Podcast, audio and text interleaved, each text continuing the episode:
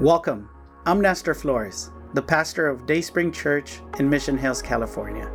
Thank you for tuning in to our podcast.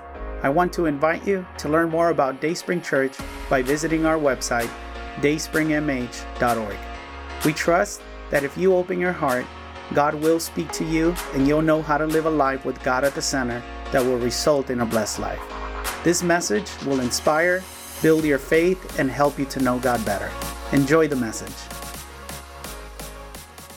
Good morning and welcome to Day Spring. My name is Nestor Flores, and here with me I have Angel Juarez.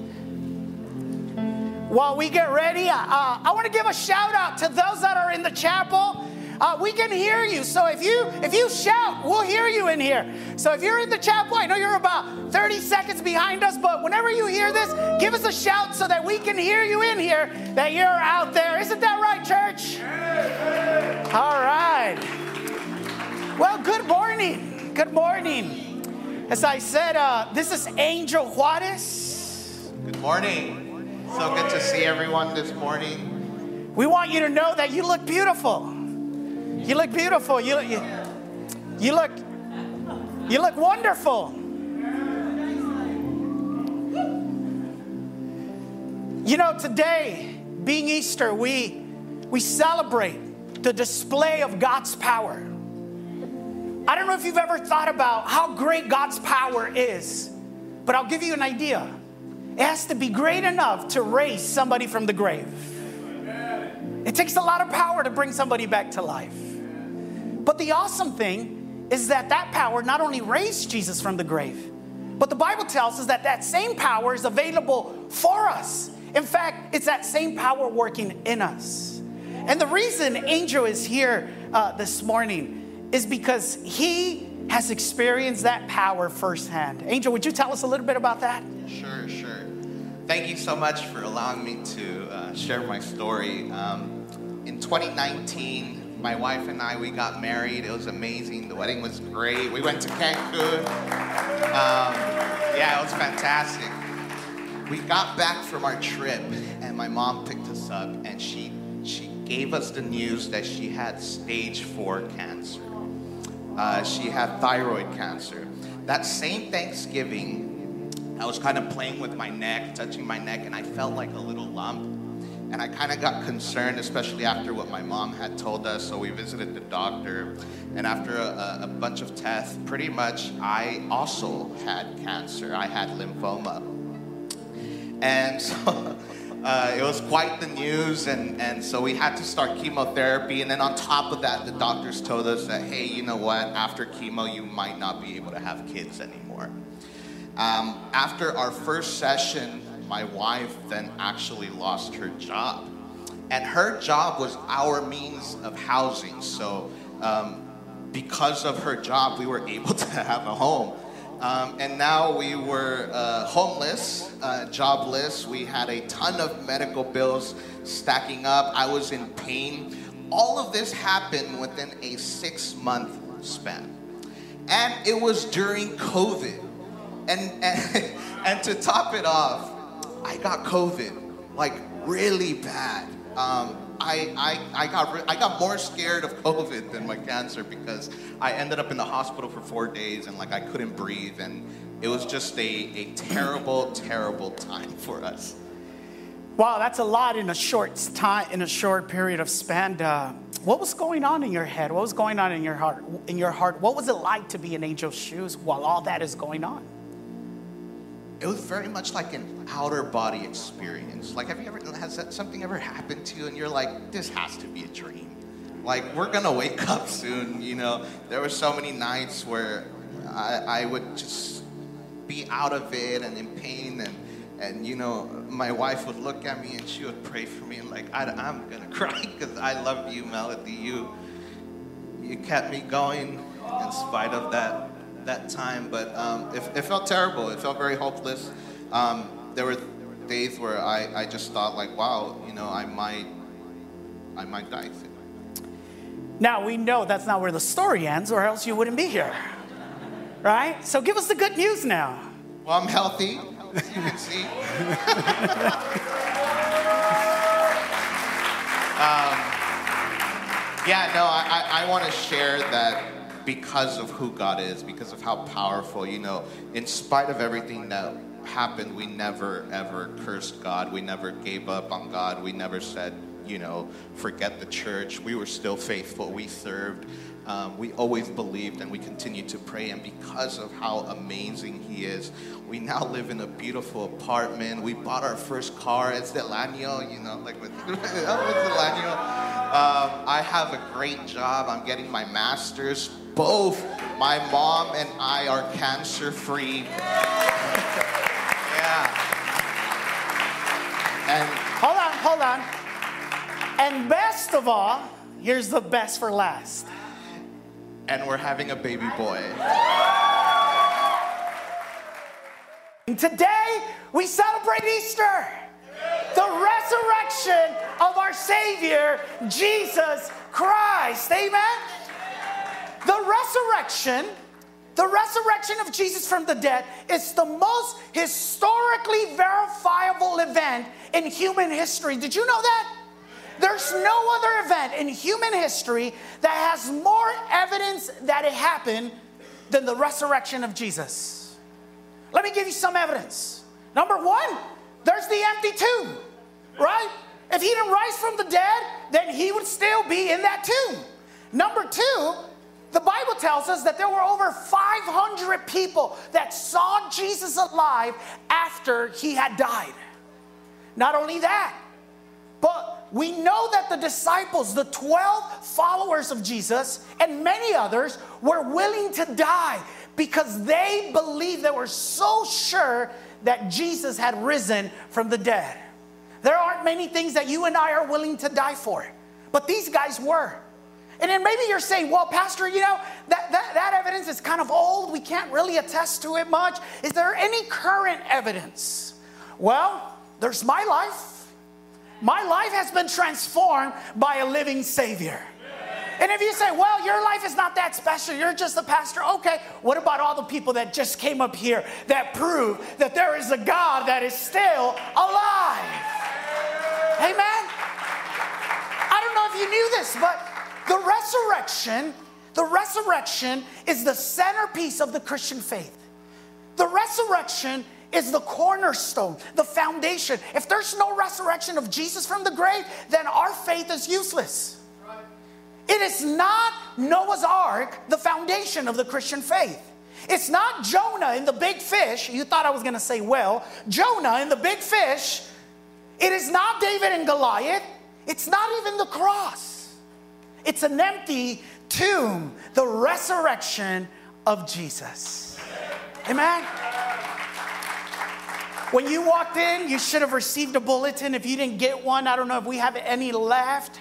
Uh, we do. If you need one, you can raise your hand and they'll bring one to you. Inside of that bulletin, there's an outline. You can pull that out and uh, you can follow along with me. I want to share a few scriptures with you. Let's read one of the resurrection stories. It's found in the Gospel of Luke. Luke was a doctor and uh, he uh, he compiled the story of Jesus and wrote it, and it's considered a gospel. Look at what verse 24, verses 1 through 6 says. But very early in the morning, how early? Very early. For some of you, very early is 11 a.m., not that kind of early. Earlier. But very early on Sunday morning, the women went to the tomb, taking the spices they had prepared they found that the stone had been rolled away from the entrance. So they went in, but they did not find the body of the Lord Jesus. As they stood there puzzled, two men suddenly appeared to them, and we know that those two men were what? Angels. The other gospels tell us that they were angels, clothed in dazzling robes. The women were terrified and bowed with their faces to the ground. Let me ask you a question. Why were the women terrified? Why were they shocked? Simple. Although Jesus had told them he would resurrect, they didn't believe him.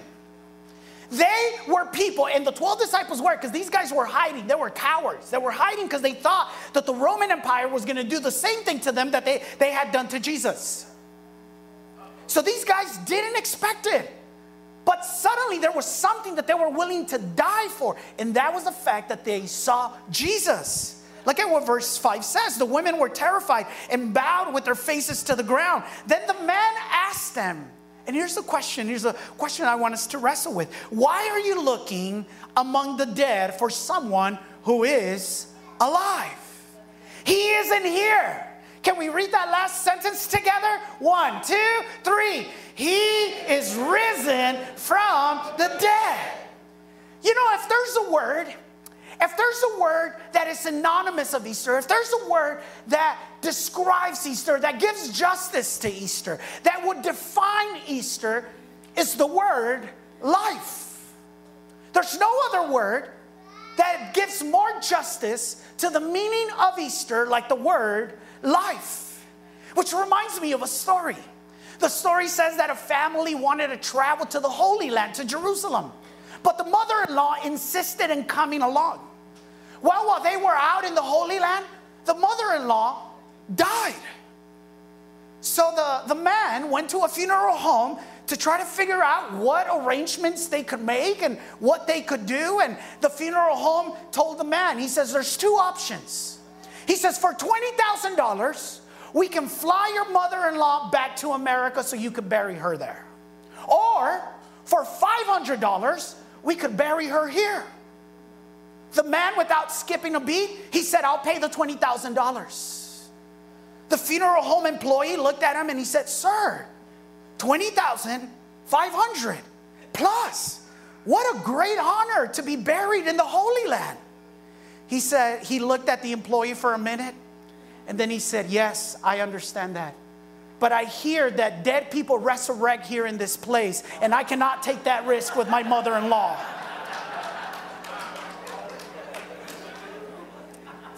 All joking aside, all joking aside, Jesus certainly resurrected from the dead. And because Jesus resurrected from the dead, there is the promise of the resurrection for us. You're probably wondering, Pastor, what is the promise of the resurrection? I've never heard of such thing. Here it is. It's really simple. The promise of the resurrection is that because he lives, you and I can also live. To which you're probably wondering, but I am alive. No, there's a difference between existing and living. Look at what Jesus said in John 14, 19. He says, Because I live, you will, you, you also will what? Will live. The promise of the resurrection is a promise of life. It is a promise of a life that has power and victory over evil, over our bad behavior, over our addictive choices, over our destructive obsessions. It is a life filled with the presence of God, where you can know Him, where you can talk to Him, where He talks to you and you can hear Him, where you can sense Him, where you can love Him, and where you can enjoy Him. The, the life that the promise of the resurrection offers is a life that is abundant, that is fulfilling, and that is overflowing. And I may not know you, but I know that's the kind of life you want. Nobody wants to be miserable. Nobody wants to make bad choice after bad choice and be set back and back and further and further. We all want to truly live. But see, here's the thing this kind of life can't be obtained by our own efforts. You can't buy it, you can't earn it, your good behavior definitely won't give it to you. Your generosity will not earn it for you. Your good conduct will not bring it to you. There's nothing you and I can do to obtain this life. Well, perhaps there's one thing, which is the condition to obtaining this life. Pastor, if this life is available, but we can't get it on our own, then how is the promise of the resurrection obtained? Simple, but very hard. You ready? Here's the condition. It's going to shock you. Some of you may want to walk out, but I want to ask you don't. Stay with me. Let me explain. The way to get this life is to first die. Before you can live, you must first die. Before God can give you this life, He must first kill you. Stay with me. I'm not talking about a physical death, so don't get scared, don't run out. For many people, this sounds counterintuitive because they don't understand the vocabulary of God. They don't understand what God means when He speaks about death. Death is not an end, death is not a ceasing to exist. Death is simply a separation. In fact, we find three types of death in the Bible. Let me tell you quickly what they are. The first death that we find that the Bible talk about is a physical death. And that is the separation from the living. When you die, you do not cease to exist. Your, your, your, your spirit and your soul are separated from your body, and you can no longer live here in this physical world, but you still exist. You're separated from the physical. The second type of death is a spiritual death, and that is a separation from God. That is where you can't hear God, where you can't love God, where you can't obey God because you're spiritually dead, you're separated from God. And the worst death of all, it's an eternal death. Because eternal death is the separation from the living and from God for eternity. For eternity. In order to live, we must die. We must die to what, Pastor? How do we need to die? To ourselves. We need to die to ourselves. See, for many people, that doesn't sound attractive because when they think of death, the only thing they, they think about is sadness, is loss, it's an end. But that's not the way it works in the kingdom of God. Let me show you two verses so that you can understand this beautiful and powerful principle. In John 12 24, look at what it says. It says, I tell you the truth, unless, unless a kernel of wheat is planted in the soil and it dies, it remains alone. But its dead will produce many new kernels, a plentiful harvest of new lives. Unless a kernel dies, there isn't more life. For you to be alive today, something had to die. Whether it was a cow or a fruit or a seed or a fish, but something died so that you could consume it and live. Look at what Paul says in 1 Corinthians 15 36. It says, What you sow does not come to life unless it what? Die. It dies. And the same is true of us. Unless we die, we can't live. Because in the kingdom of God, it is death that unlocks life. That's why Jesus died on Friday, so that on Sunday he could give us life.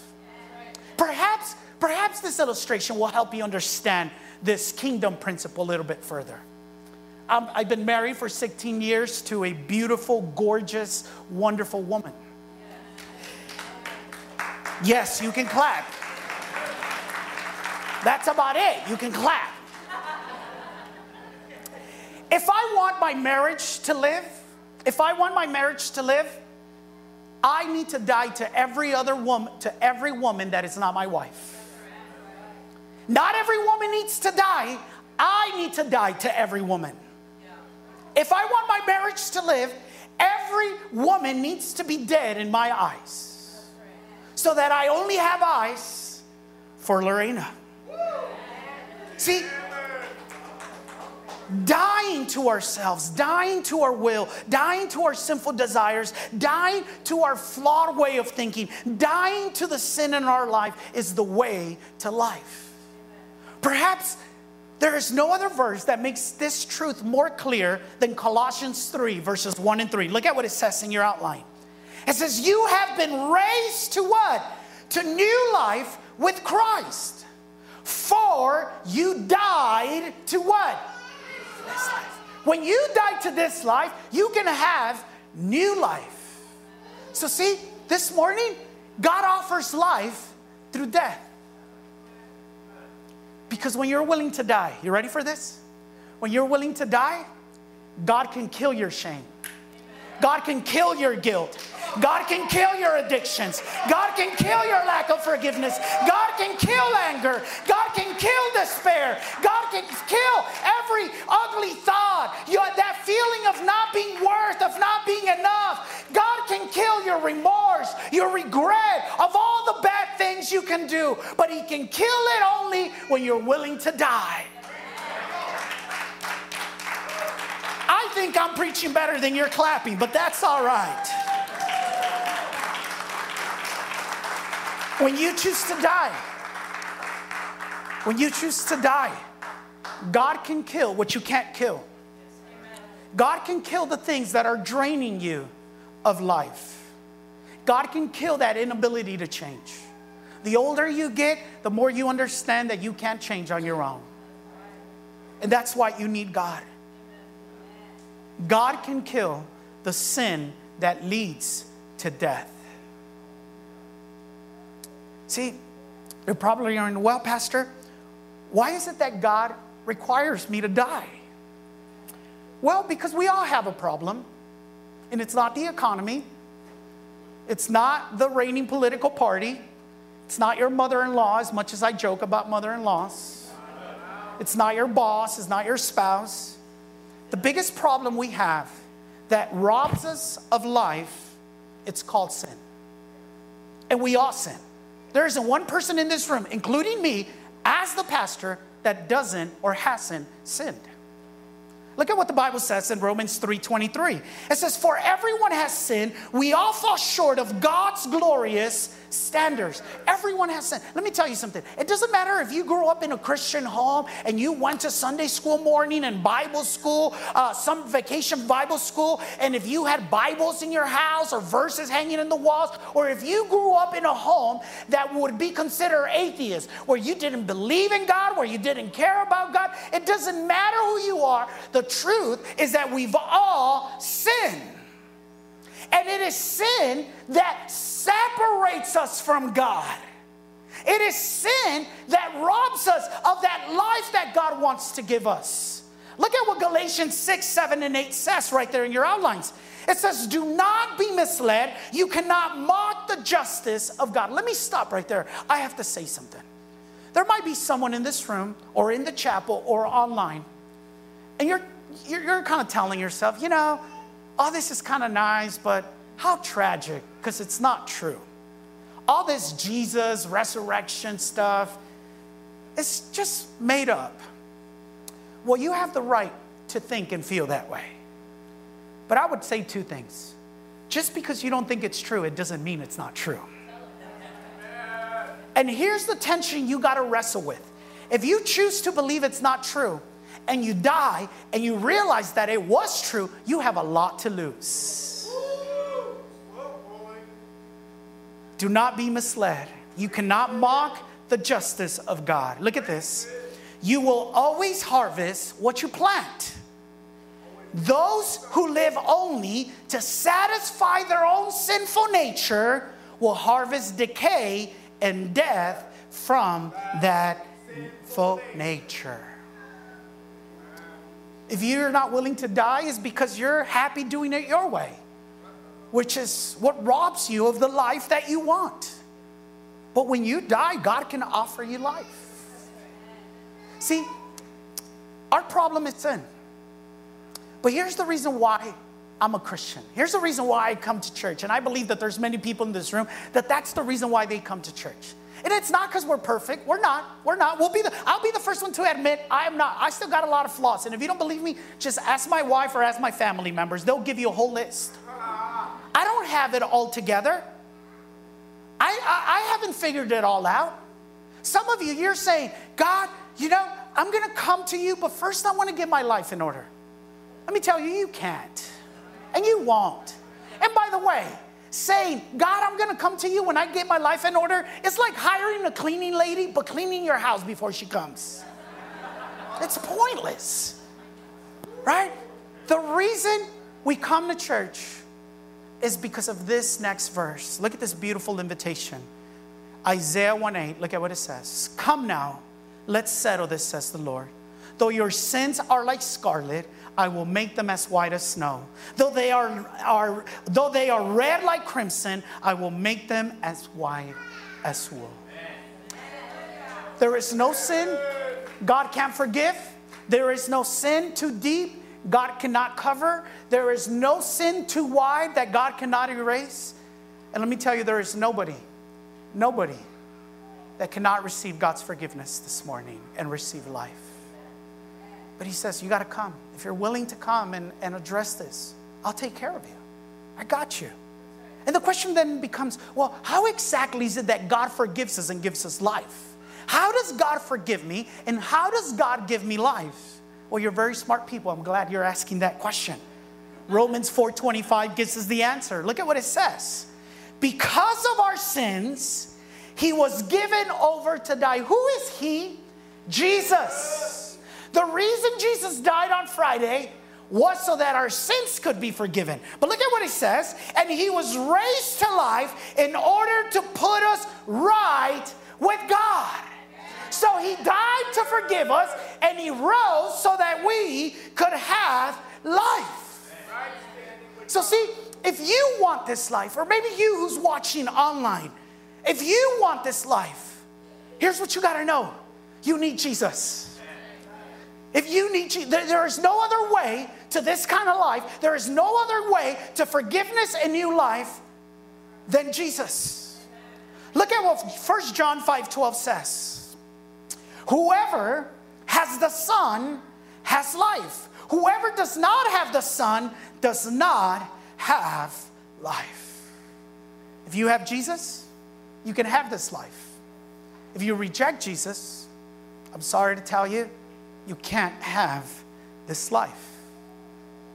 We celebrate Easter. We celebrate Easter not because we're remembering what God did, although it, it would be honorable to do that. It would be honorable for us to say, let's get together to celebrate what God did.